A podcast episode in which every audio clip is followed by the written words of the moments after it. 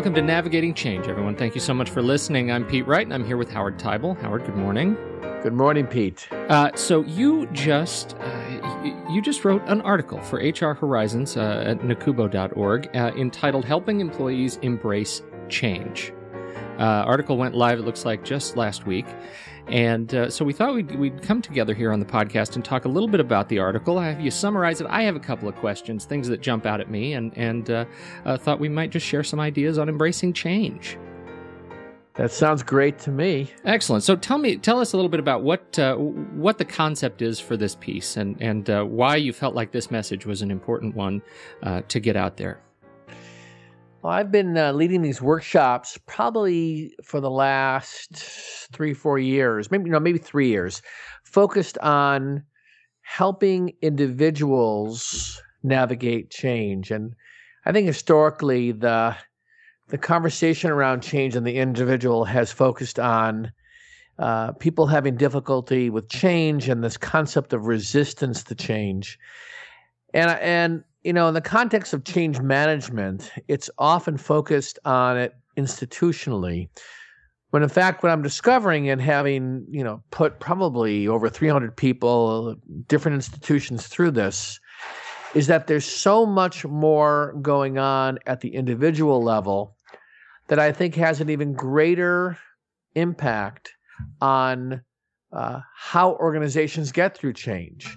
So I think uh, change management as a, you know as a methodology is great but my impression is a lot more is left out when you don't tackle it at the personal or individual level all right, Howard. In the piece, you you lay out three common reactions to change, and my first reaction was, well, surely these aren't all the reactions to change. These are just, you know, three that stick out to you. But the more I, I sort of think about it, the more I think, well, maybe, maybe this is it. Maybe at its very, uh, its most sort of base level, this is how these three really encapsulate how people react to change. Can you walk through uh, these reactions to change and, and why these stick out to you as important to uh, think about it uh, when dealing with change at the individual level? Yeah. So, you know, what I wanted to have come across here is that uh, not only are there different reactions to change, but there's also different reactions in different contexts, and there's different reactions based on experience. Uh, so, for example, th- this idea of one reaction being, you know, what we described as cool ambivalence, and this is really like a person who has been through it before.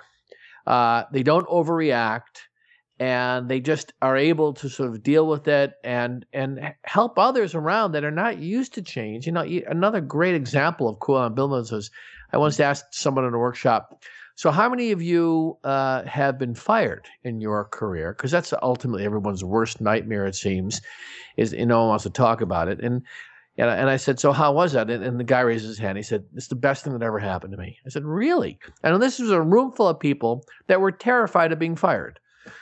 So I said, "Tell us more about that." He said, "Well, once I was fired, uh, you know, I had to figure out what I was going to do, and I put things together, and I found myself the next opportunity, and I realized that I could figure out how to make it work.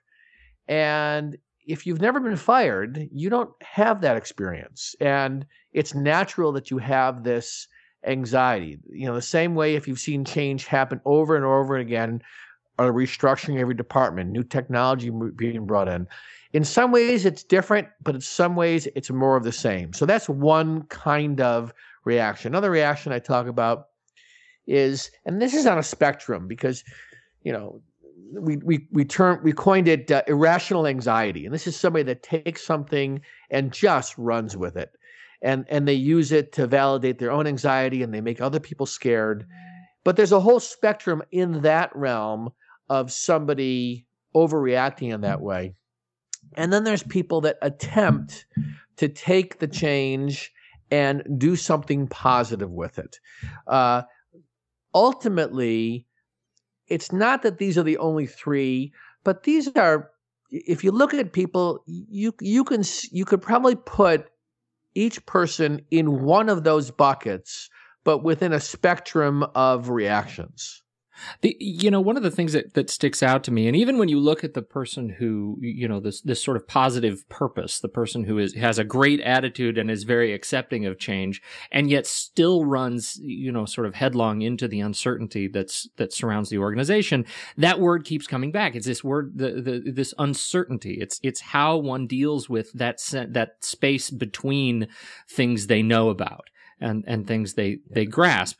Uh, have Have you ever been fired? Uh, I was put on probation, but not not outright fired from doing a job.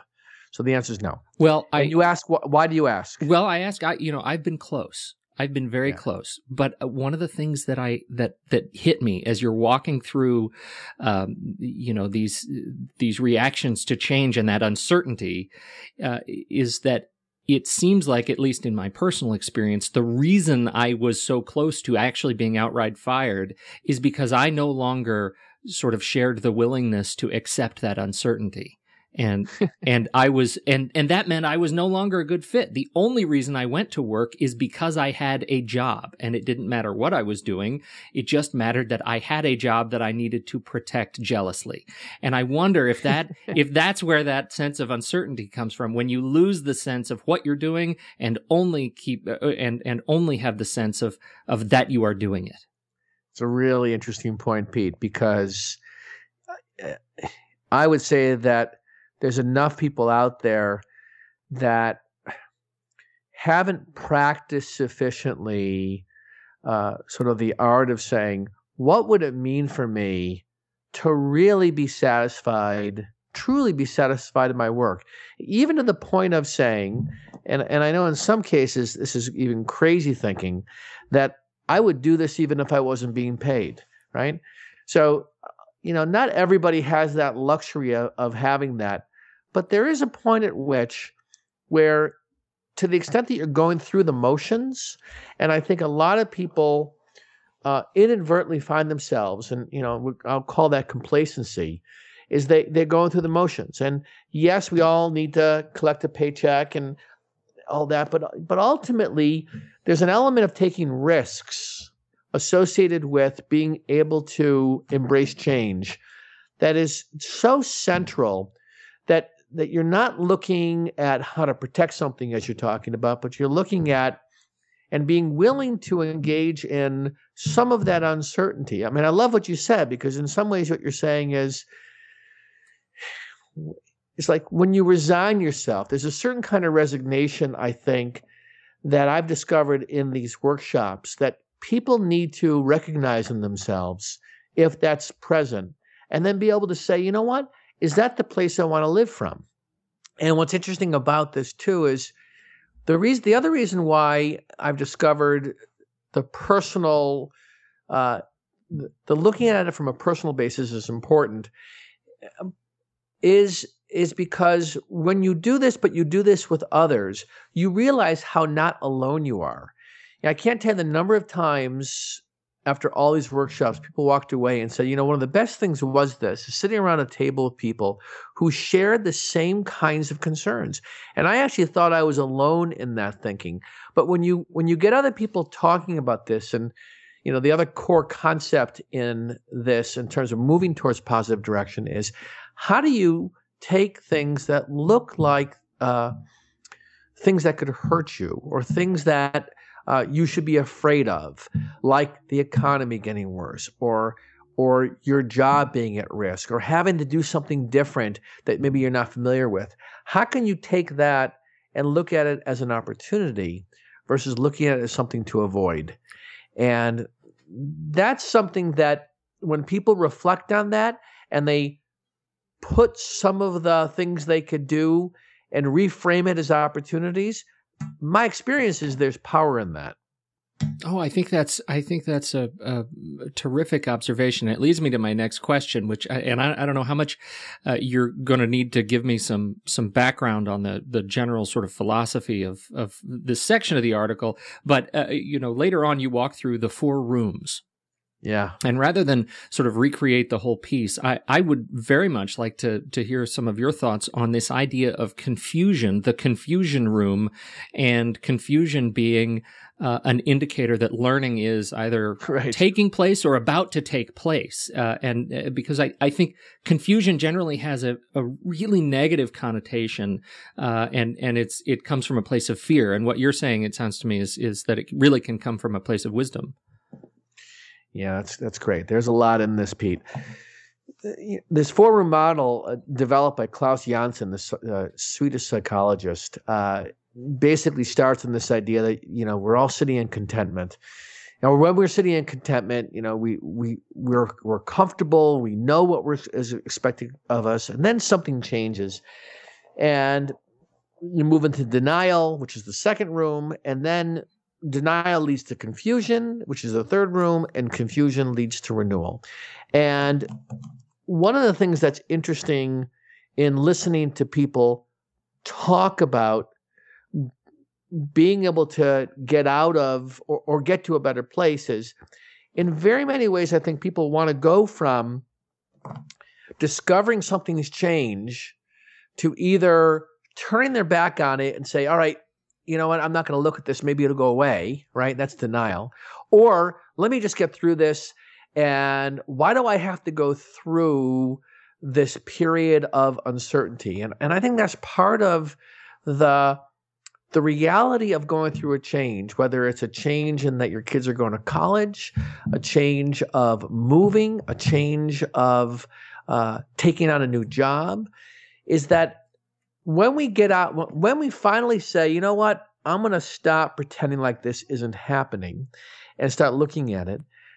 Confusion would be that room where what you're you're now saying to yourself is, all right, I'm going to start looking at it, and the it it we should all recognize that the most natural reaction, or, or or not even reaction, the most natural thing that should come up next when you go from not looking at something to looking at something is confusion, which is how do I engage in this?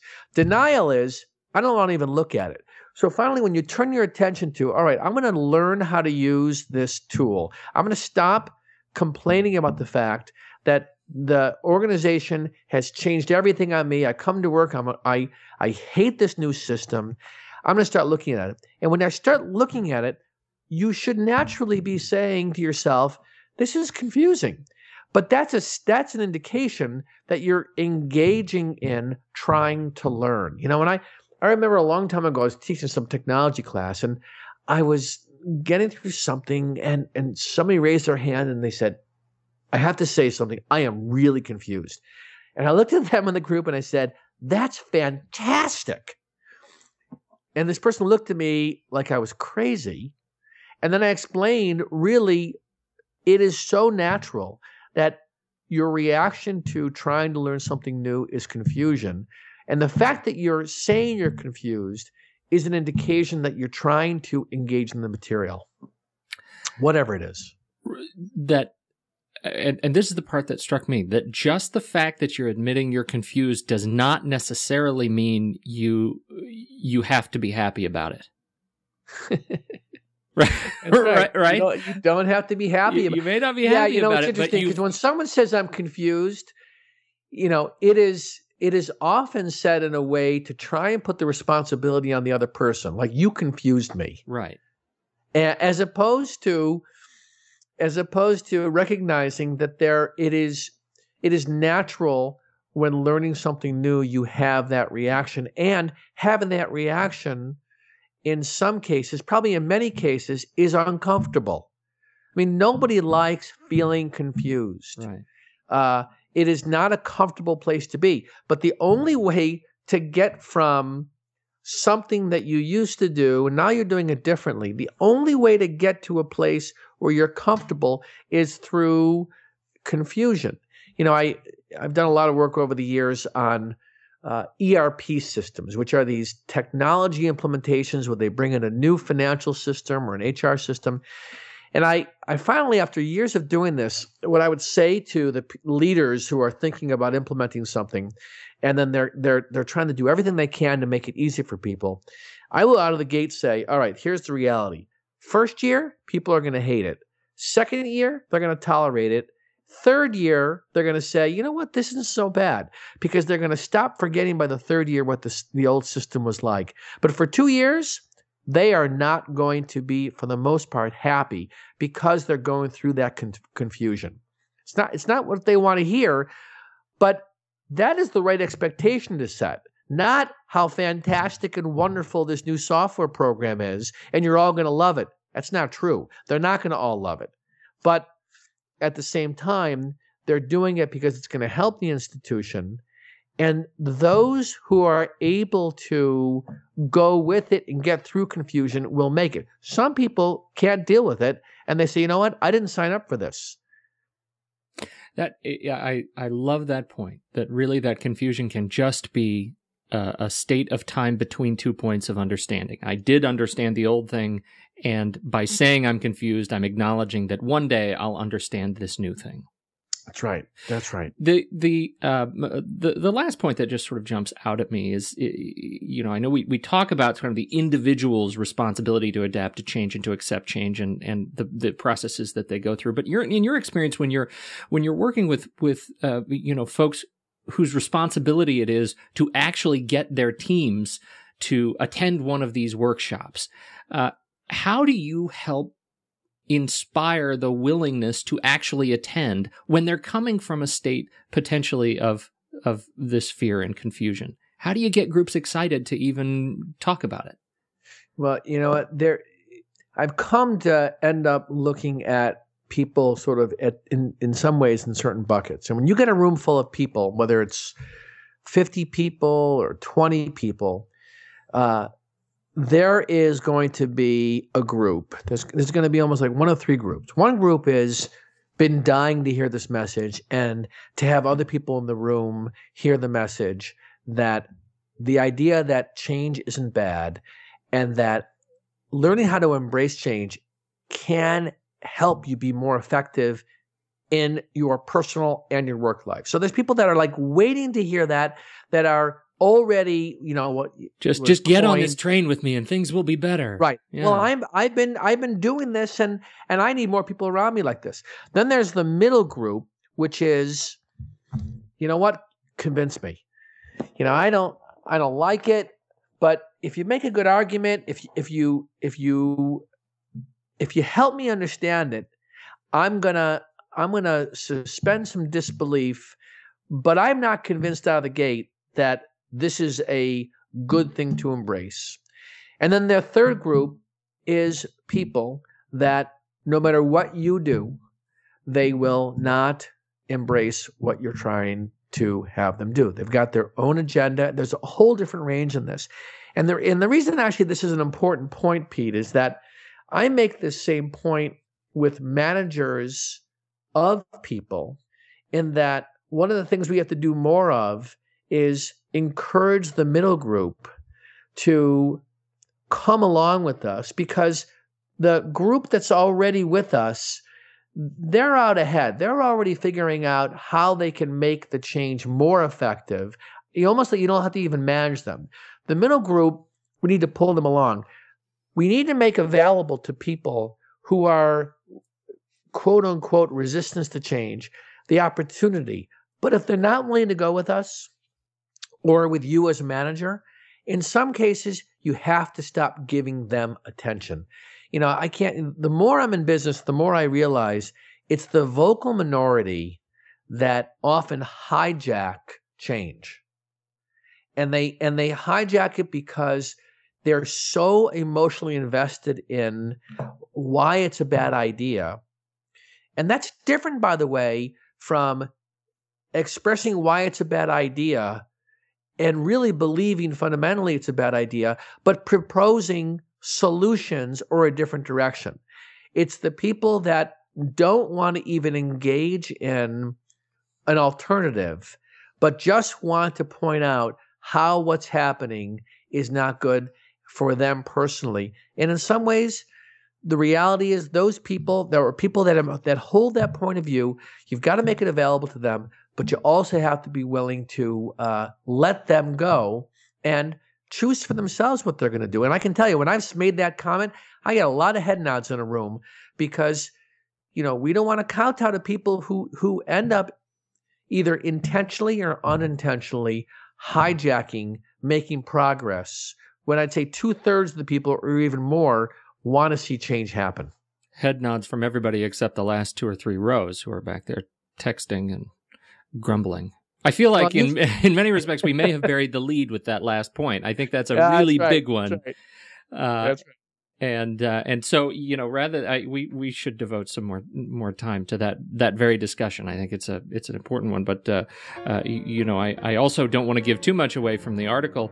Uh, the article is um, uh, at hrhorizons.nacubo.org. Uh, it's a it's a great read, helping employees embrace change. Howard, thank you so much for your time today. You're welcome, Pete. All right, thank you everybody for listening to this very special episode of Navigating Change from Teibel Inc. Make sure you uh, head over to teibelinc.com, check out the blog, and follow us uh, uh, and, and subscribe to this very podcast in iTunes. Thanks so much. We'll catch you next time.